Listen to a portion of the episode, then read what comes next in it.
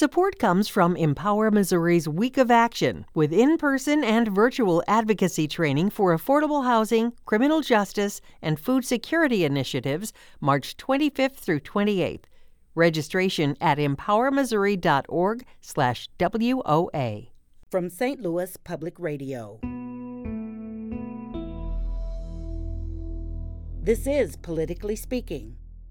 A Missouri Senate committee is offering up a plan that could have a big impact on entities like Planned Parenthood.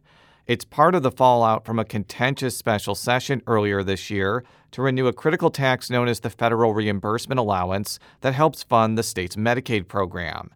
Senator Bill White of Joplin is in charge of that committee, and he joins us on Politically Speaking to talk about what his fellow Republicans want to do and about the high profile split in his caucus that could carry on to the 2022 session. Let's hit the music. This is the Politically Speaking podcast, the definitive show about Missouri politics. We have to talk about things that matter to people. I've tried to bring that same aggressive iconoclast style with me to uh, the United States Senate. I think my district is a model for the state. We put Missourians first. You just kind of have to find the common ground with people I believe that this district deserves someone who represents their values. After I came back to St. Louis, I started thinking that I could have a bigger role on the change that I wanted to make.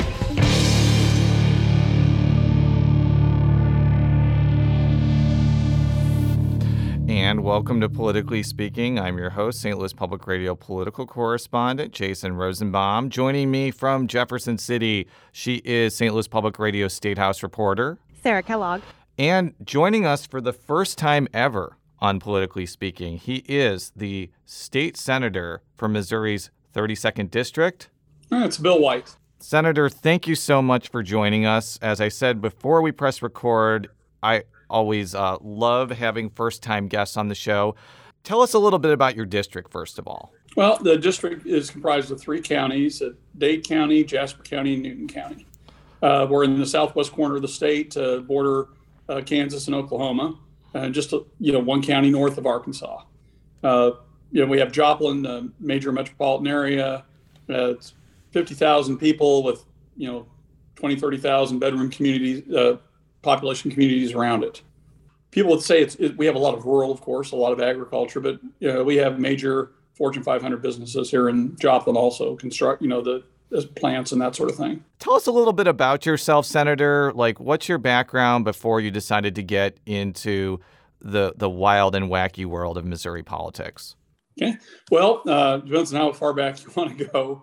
Uh, uh, started college, went, went in the Marines for four years, uh, very end of the Vietnam War, uh, went to Japan, uh, got out of the, the service, went back to college, University of Kansas, uh, got my BA there in uh, history, uh, went to the University of Chicago, got a master's in uh, uh, Soviet area studies. Uh, went to work for an electric company up there, Commonwealth Edison. Uh, ended up designing software to help build nuclear plants. Uh, did that for about 10 years. during that time, I always like to learn new things, so I started an evening program at John Marshall Law School. They have for professionals, and started that. my wife's a neurosurgeon down here in Joplin, but she, we were we've been married for a long time, 40 some years and we were married then. And uh, she graduated her residency program. Uh, I didn't start in time to get done with a law degree before she uh, got done with her residency, so I ended up finishing my uh, degree at Washburn University in Topeka, Kansas. Uh, so did that. Uh, did the lawyer thing for a while. I was attorney for the Jasper County Juvenile Office. did a lot of guardian ad litem work, abuse, neglect, delinquency, that sort of thing that eventually burned you out. Uh, went back to doing more contracts and HIPAA type things like that. Uh, then uh, started doing some uh, just volunteer teaching for fun at uh, our Lutheran school and our uh, Catholic high school, doing government things like that, while still doing a, a, law practice also. decided got into politics because it was a when we came well it was the 2010 race and decided that you know I didn't the person that was running as a Republican I was decided I just didn't want to have represent me uh, maybe a little more uh, liberal than I was a trial attorney and uh, so it was kind of just uh, the point of whether you, you put up or shut up you know uh, there wasn't a, people weren't getting the race so I decided to go ahead and get in the race you know, that was my uh, entry into, into politics. You know, uh, was in the House for eight years, uh, ran for the Senate, uh, won that, uh, and so I've been in the Senate for three years. So this is a big question that I have to ask you, Senator. Are you a Chicago Bears fan? Uh, so so, shall we say. I lived in Chicago for about 10 years. Uh, I quit following all professional sports when they went on strike. As, as each sport went on strike, they moved off my list. I, I haven't watched a Bears game or a Chiefs game or anything like that in many, many years. So here's the reason I asked that question. Um, your one of your predecessors in the Missouri Senate, uh, Senator Gary Nodler, is probably the biggest Chicago Bears fan in the state of Missouri, and uh, I, I, I I'm Facebook friends with him, even though he's been out of politics since 2010. We still talk about the Bears almost on a weekly basis. Well, you know, uh, don't don't follow most professional sports anymore. Oh, so I'm going to turn it over to Sarah because she has been covering a committee that you have been involved in. It's known as the Interim Committee on Medicaid Accountability and Taxpayer Protection. That kind of spiraled out of this special session dealing with the federal reimbursement allowance. So, Sarah, I'm going to shut up now. You take over the questioning. Well, and hello again, Senator. Uh, I think we're going to have some similar questions that I asked uh, last time we spoke, but I think I think it'll be good to get into and have our listeners um, kind of know what's going on. So, kind of what is the purpose of this committee? You know, why was it initially established? You know, what were some of its goals? If you can give me kind of some of the background. Okay. Well, the committee is actually a twofold committee the way I've got it organized. Uh, the first part did come out of the end of the regular session, the special session uh, dealing with the FRA uh, dealing with the funding of affiliated agencies with uh, that provide abortions. Uh, that that was one of the main focuses. But the task we got uh, for the committee is to ensure that we're spending state dollars wisely, appropriately, and in line with our statutes and the the values of the state of Missouri. So uh, the first part, which we just released a report on, dealt with the abortion facilities, uh, family planning affiliated with abortion facilities uh, made suggestions, recommendations uh, in that report. The second half of the committee is going to be looking at transparency and the overall efficacy of how we do our Medicaid system. That's the quality and the quantity of what we're doing. Uh, it's uh, the second half is going to be a very 30,000 foot level because it's a huge system, and we're just barely starting to scratch the surface of the the concept of transparency. There's a lot of questions I've asked uh, the department, uh, MoHealthNet, and haven't gotten answers for, or that you know they're still working on getting me answers for, that I think should be a little bit more apparent. We we want to have a better feel for how we're spending money and ensuring that we're getting the best bang for the buck, if you will. That's probably the best way to put it. Uh, my goal, my own personal goal, is I don't want to isn't a reduction in the amount of money that we spend. It's the ensuring we get the best quality and the most service for the money we spend tell me a little bit about you know what the outcome of this committee was ultimately you know what were the recommendations the committee came up with in this report? You know what's new on possibly a statutory basis? Okay well the, the recommendations that we have several uh, out there. One is for a, a new statute uh, that would add in to allow us to consider uh, the licensure or impact of, of prob- a removal of licensure of events in other states. If they were to happen in the state of Missouri, if they would have happened in the state of Missouri and would it be against our statutes, then we are able, the statute would allow them to us to take that into consideration uh, in the, the granting of a license or the, the scope of the license. So it, it allows us to basically take care of, to take into account in the totality of what we're doing, uh, events from a, an affiliated organization out of state, if you will. And so that, that's the statutory requirement. The other things we uh, recommended that the executive branch tighten up, uh, extend, expand uh, their criteria on uh, clinics uh, to ensure you know proper health safety, that all the requirements, the things that we want that are in our statutes are that are intended to be you know scrutinized are scrutinized properly. One of them is for the family planning component. we have a requirement in statute that if they're going to be making a referral to an out of state abortion clinic, they have to provide literature uh, for that and you know explanation if you know what's requested.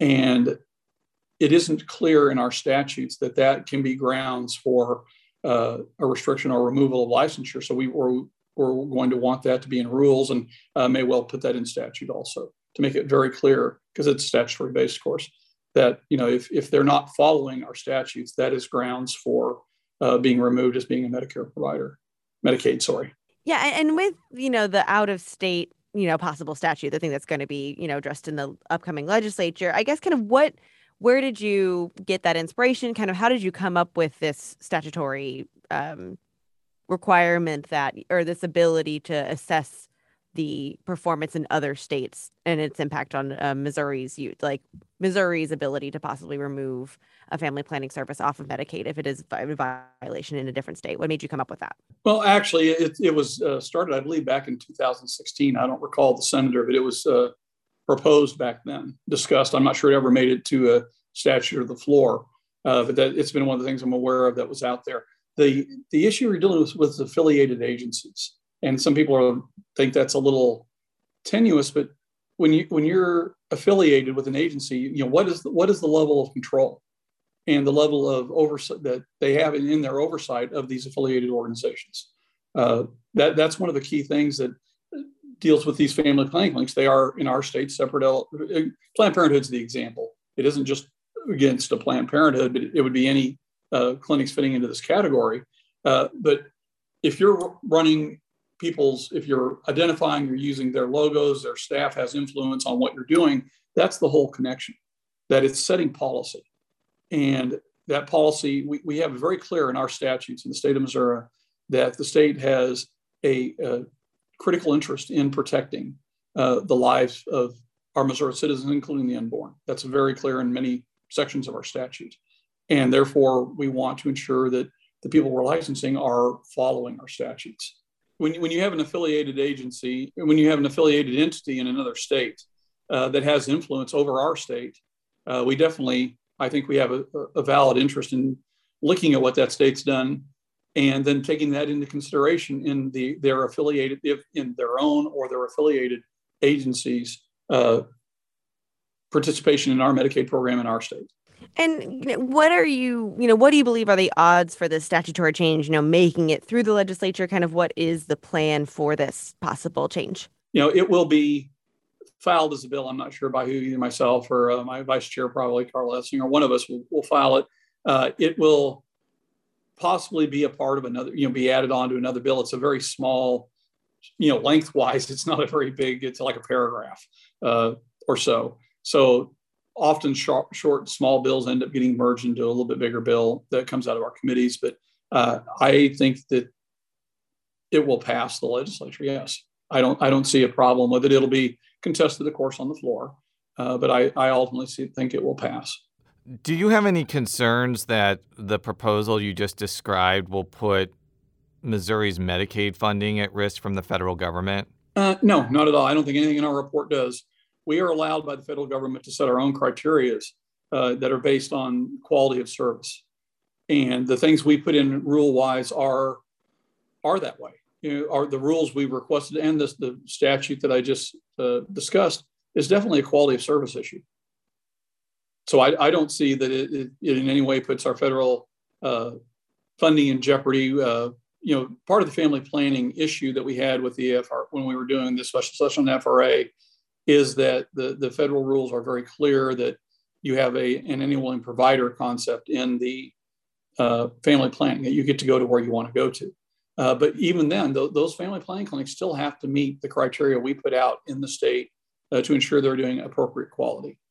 And again, it's not allowing us to consider what affiliates do. It isn't a hard fast. You know, you're kicked out in the state of you know Oklahoma that you get kicked out in the state of Missouri. But it allows our department to consider uh, actions of affiliated entities in other states as part of you know the overall analysis of whether they uh, are appropriately you know meeting our statutory requirements. Let's just say that this bill ends up leading to the St. Louis Planned Parenthood clinic shutting down. Wouldn't people that want abortions just go to other states with more robust access to abortion, like Illinois or even Kansas, which I think has three or four abortion clinics? It would remove, and, and not just the St. Louis clinic, any other clinic that comes into being. Uh, we cannot control what Kansas and Illinois do, unfortunately. Uh, our statutes are very clear. I am a very pro life person. most of our Republicans aren't. I think we have a few Democrats that are somewhat pro-life. They may not always vote that way, but I, I think they have very strong pro-life sentiments. Uh, uh, that we can, we can control the legislation of what happens in our state, uh, and that that's all we can do in the state of Missouri. Uh, we currently don't. We, of course, we haven't paid for uh, federal and state law doing our uh, abortions in Medicaid that are not for the protecting the life of the mother type of scenario in the in the state. there already are referrals uh, going out of state. That's why part of one of the things I was responsible for putting in there is to ensure that the family planning clinics that are making referrals out of state are following exactly our guidelines. And if they're not following our statutes, then they that will be considered in their ability to continue to you know see be funded by uh, our Mo Health Net system. You know, my next question regarding this is, you know, though the rules that the committee offered and the statutory uh, changes that the committee, you know, recommends don't mention Planned Parenthood by name. You know, they currently are the only abortion provider, you know, with Medicaid support in the state. So do you think the language in the rules that you have proposed is strong enough to combat the circumstances that the state is facing, where you say, well, we're not focusing on Planned Parenthood, but th- that's technically what you are doing because right now they are the only provider in the state. Okay, first of all, uh, we're dealing with this is any clinic that is the same category uh, will go under the same scrutiny whether they do abortions or not. If, if they fall into the category of these clinics, if they fall into the, the plan, if they're doing family planning, they're going to have to do these same things. Whether they're a, county health department making an out-of-state referral, uh, or you know, a QF, QFHC, I can't pronounce those very well. The you know whoever it is, they're going to have to follow these guidelines. Uh, first, you know, part of the issue we had with the in the special session is the Missouri Constitution is very clear that you, we cannot do something that is targeting a specific individual entity with that intent of targeting that individual specific individual entity. Uh, a category, I mean, we can say, you know, just we could come up with a law saying no self-driving vehicles or something like that, and that isn't going against. If we write the law in such a way that we're only going against a particular car company's self-driving vehicle, uh, you can't do that. That's unconstitutional, and that's not court decision. That's how the Constitution is written in black and white. Uh, so that was part of the issue we had with the proposal, the amendment that was you, you can't say we are going to defund this entity and no other entity. Uh, you know, you if we would have taken the approach of defunding all uh, in, in, any abortion facility, a clinic meeting certain guidelines, you know, that's that's a different animal. That isn't what was done. So uh, I think that if they are currently the only abortion provider, it's not exclusive to them. And again, any other clinic that meets the same requirements for scrutiny is going to go through it. And I, again, I'm not in the department to know if, what other, if we have clinics that are of the same level uh, that would qualify for the same level of scrutiny that they were, where they're doing enhanced rules for, but it, it will be across the board. It is not targeting, you know, a specific entity. It's targeting a category. Are there any concerns that the general language of the recommendations could put other Medicaid funded providers that aren't related to family planning at risk, or does this just apply to organizations that deal with family planning? Well, it would be any affiliated agencies affiliated with abortion providers. Uh, family planning is the only part that seems to be uh, a, a, strong focus, I guess you'd say. Um, I'm just off the top of my head not coming up with that third level of entity uh, if you're not doing family planning, you're not doing abortions, I'm not quite sure what other entity you'd be putting in between those two. Uh, but if they were in there, if they're an affiliated to an abortion clinic, it would be there. Now, if they're not doing family planning, you know, that, that family planning proviso, of course, wouldn't apply to them because they're not doing that. Yeah, when we last spoke, the report with its recommendations, you know, hadn't been signed yet. What is the updated status in this report? Kind of, can you can you give us kind of what's what's changed? Uh, basically, it, it, changed. We put in the information about the committee we had, the hearing. Uh, the, the, basic uh, basis of the report's pretty much the same. Uh, we did uh, expressed that it, it is a, an emergency need. It's critical because of our vested interest in the state and protecting life. So we put it in so that it would be requested to be an emergency rule, so we don't wait until the whole rule process, normal rule pro- making process. Sorry, uh, that, that's pretty much. It is out there. It's available. It, it, was signed. It was signed by all Republican members. It was not signed by the Democrat members, which was somewhat expected. Uh, and that's also why we did a, a two-part. Uh, our committee's doing a second report then on the other half of what we're looking at for transparency and efficacy in our Medicaid system, because uh, there's more bipartisan interest in ensuring we're getting the best bang for the buck, if you will, in our Medicaid system. We're providing the most and best care we can. So I would anticipate that being a much more, uh, if, if there are not signatures, I'm not sure, I don't think it's going to be just one party or the other. It would be individuals. And so, uh, but that it is out there, it's available to, to be seen. Uh, actually, the department, uh, one of them, I'm off the top of my head, I think it's the Division of uh, Health Senior Services. One of the two departments has already filed emergency rules that had a little bit of a glitch. They didn't fill out the paperwork right, so uh, that's being refiled. Bureaucracy is wonderful. we'll be right back after this quick break with State Senator Bill White. And we're back on Politically Speaking with our special guest, Senator Bill White. He is a Republican from Joplin. I want to move on to your more general view of the Missouri Senate right now. You're part of Senate leadership as the assistant majority leader. And it seems from my faraway perch in St. Louis, and I think Sarah saw this in Jefferson City, that uh, there's elements of like the Republican caucus that seem to be under constant attack from the quote unquote conservative caucus. I'm putting them in quotes because I guess the membership kind of changes depending on what day it is. What's your view on this whole split in the Republican caucus, and how do you think it's going to affect what you're able to accomplish in 2022? Well, having this uh, sub caucus is nothing new. It's been there since I was in the Senate uh, for the last three years, and actually, when I was in the House, I think it was uh, formed. It wasn't quite as uh, vocal or as uh, pronounced uh, in activity. anytime you have a supermajority, you're going to have different factors. We have so many people, right, Republicans right now. I mean, there's going to be groups within the party when the Democrats were in charge. You know, back in the 90s, I'm sure they had their own separate groups inside. Some that were more liberal, some that were more conservative, and uh, the use of the word conservative uh, is what they picked. I won't necessarily say not not everything I think they support I would consider conservative, but that's you know that's the name of their caucus. Uh, you know, I work with individuals, and if the if some people want to band together and have a caucus a, alignment within our own caucus, uh, I would hope that each one of the members of that caucus or any other group, I mean, we have you know sportsmen's caucus that are a little different oriented, uh, lots of other different caucuses like that, uh, that they're making decisions based on what they consider to be best for the state of Missouri and their constituents and what they believe in. Uh, and I, I would trust, I mean, I do not I don't vote for something just because the Republicans vote for something. I look at it as an individual.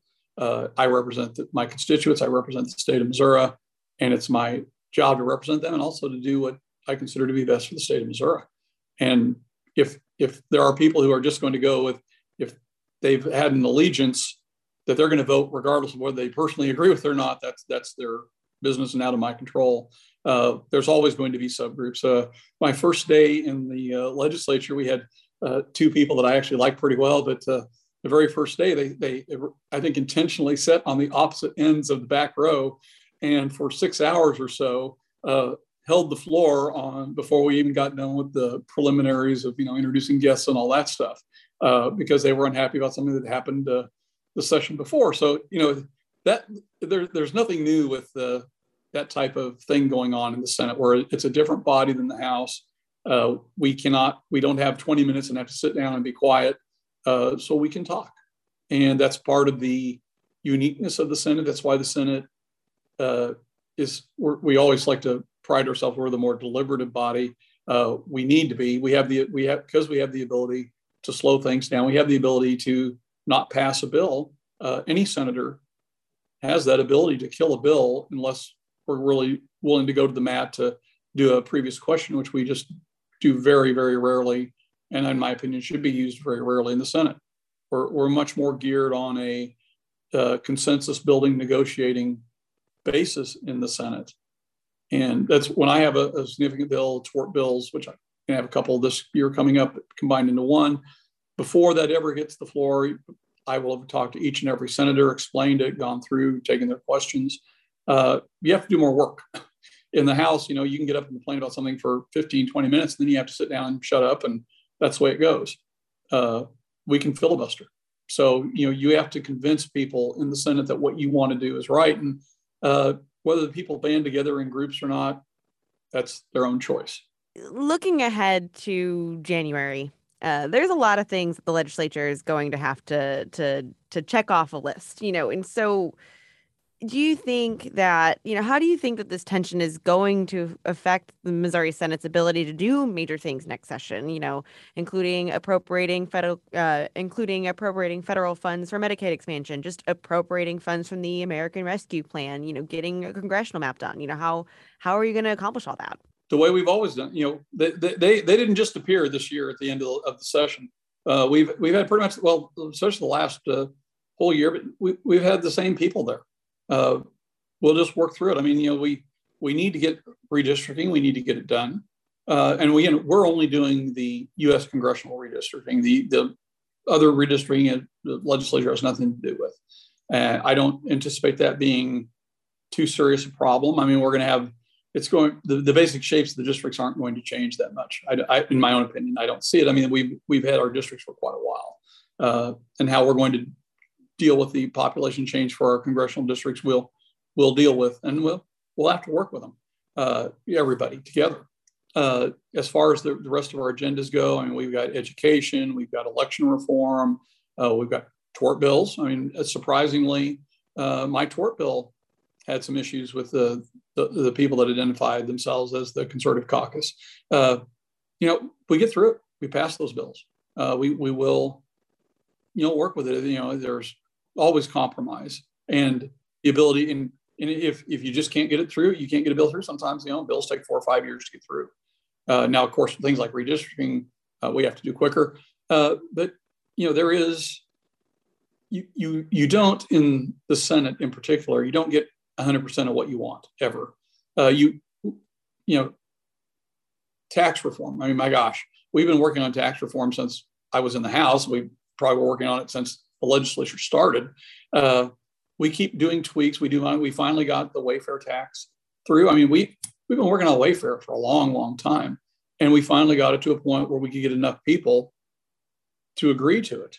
And you know, uh, as, as, I recall, uh, not everybody. You know, you're, you're wanting to go back to that particular caucus. I don't think they all voted for it, even though one of their members was the person carrying that bill. So, it, senators are senators first they're members of whatever else they want to be second. And that's how I, again, that's how I treat individuals. Uh, I think that's one of the reasons I've had some decent success getting some of my bills done is, you know, I talk to individuals, I explain to them, I go through, I, I field their questions or concerns. And, you know, we modify things. I my, I can guarantee my, my punitive damages bill I did two years ago was a vastly different bill than it was when it started. And that is in large part because not of lobbyists, but it's because of senators and what they had concerns on. We took them into consideration. Things we were able to work with. Some things we just said, no, we can't change that. That's too fundamental to the, to the change we need to institute. And so I, I, don't see it going to be any more of a problem than it has been. Uh, we're going, you know, we, we have some procedural things. We'll, we'll discuss at caucus. We had the little thing about the whether we, as, as a tradition, we do not, uh, my bill is my bill, even in veto session. I totally agree with that. The budget bill they want to say is a little different. Uh, we we do the budget differently than the House. We're not the House. Uh, I am going to make a motion at caucus that we actually put into hard rules that the bill the the budget chairman is still the the handler of that bill, and just like I would with my bill, uh, if if I had one of my bills that was up there to be you know that had been vetoed, which last year the governor did veto my veterans bill, and I came very close to deciding to try to override that. But we opted not to. We just fixed it this year, made everybody happy. But you know, I'm going to make that, and if I can get enough votes in the caucus, then we'll change the rules to do it that way, so that it's very clear. I think we have a good shot at getting that into the rules. I, I do want to ask about the, the the appropriation of the federal money for Medicaid expansion. We're recording this on October 1st, and the Department of Social Services presumably is actually accepting applicants in that expansion pool into the program. So at this point, it's not really Medicaid expansion ap- aspirational anymore. It is it is happening as we're recording this. Um, but the governor told me that the legislature still has to pass a supplemental bill that, first of all, allows his administration to s- spend the federal money that's going to be coming in for the 90 10 match. And at this point, like, I think it's kind of a foregone conclusion that this is going to happen, but there's probably going to be a lot of people that hate Medicaid expansion that are going to try to die on this hill and try not to appropriate that money. What's your expectations about that? Personally, I mean, you know, the courts have made their ruling. Uh, we have to, and and the governor's right. I mean, for the the executive branch to spend money, we have to authorize it. That's what appropriations do. It's not in the last appropriation, so it's going to have to be a supplemental appropriation, and we will appropriate not only the federal money, but we're going to have to appropriate our part of the match also. So um, I don't know what them that number is. I haven't talked to Dan Hegeman or Lincoln Hough or any of those people lately to you know, see what their number we're going to be throwing out is for that supplemental budget, but we're going to have to pay for it.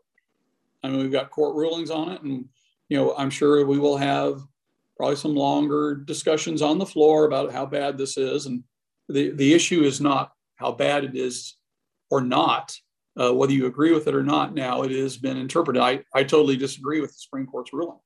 Uh, the idea that we're going to somehow change an expenditure of money and the appropriatability and say somehow that the initiative petition was totally fine for not allocating money. When I, I again, I'm an attorney, I read that Constitution. I think the Supreme Court was out there in left field and inappropriate decision, absolutely. But it's the decision that's out there right now, so we're going to have to live with it. And ultimately, we will we will have to do the appropriation. We may have long drawn out voicing on the floor of how we don't like it, but you know we're going to kind of be stuck with it uh, part of this whole thing that started with the dealing going back to the FRA is our, our Medicaid system. First of all, is pro-life. I people don't.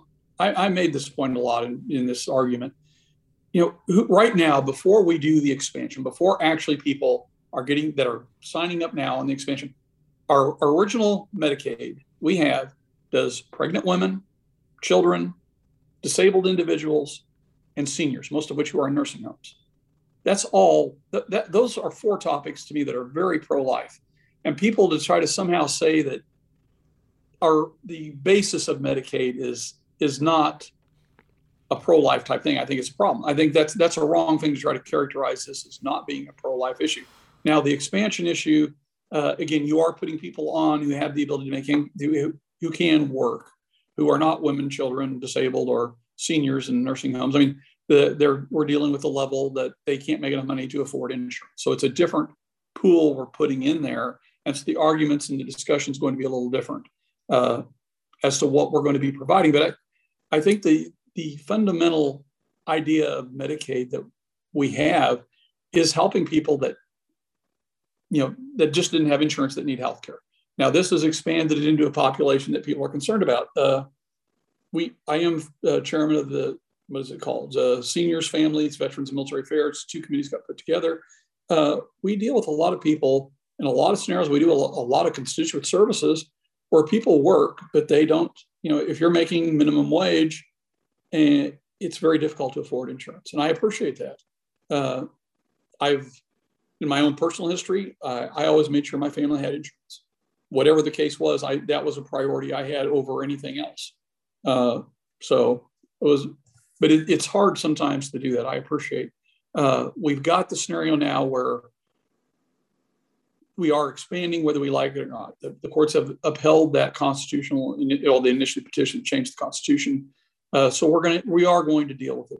How we spend the money, I mean, it's going to be an issue of, you know, we only have so much money. Even with federal, we we're only going to have so much money, and we're going to have to look. I want part of my voting is going to be I want to make sure we do not reduce the services of the people who are on the original Medicaid. If you are women, pregnant women, uh, that includes that year after for mental health stuff.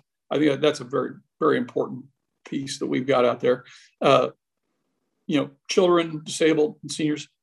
I don't. I am going to be very strong in ensuring we do not detriment the uh, the services available to those people to add services for this new population we're putting in. Uh, the the people in the original population don't plain simply don't have the ability to help themselves. There's the argument is how much of the ability the, does this new population coming in have to help themselves. So I am going to be very protective in my voting of the of what we currently do for the original Medicaid population. And so some of my votes may look a little contradictory. It depends on what comes out with how that is, but I am going to be very resistant to any any detrimental any, any decrease in funding or programs or what's covered for that original Medicaid population. Well, Senator, thank you so much for joining us this morning. Uh, politically speaking, it's a product of St. Louis Public Radio, which is part of the University of Missouri St. Louis. You can find all of our stories at stlpr.org. You can follow me on Twitter at jrosenbaum. How can people follow you on Twitter, Sarah? They can follow me at Sarah K. Kellogg. And Senator, I don't believe that you're on Twitter, and you've made a great decision about that, by the way. But how can people contact you if they are interested in getting in touch? Well, uh, our, our website's out there. Uh, of course, our, our Senate website uh, it has our, our phone numbers, my cell numbers out there, and our email. It's bill.white at senate.mo.gov. Uh, email, phone calls. Uh, but yeah, no, I I have never done the Twitter thing. Uh, it just I look at so I have I have a Facebook account. uh, I look a little bit of Instagram because somehow I got on that. Uh, but uh, no, we I, I guess I'm old fashioned. I like email and phone calls. We'll be back next time, and until then, so long.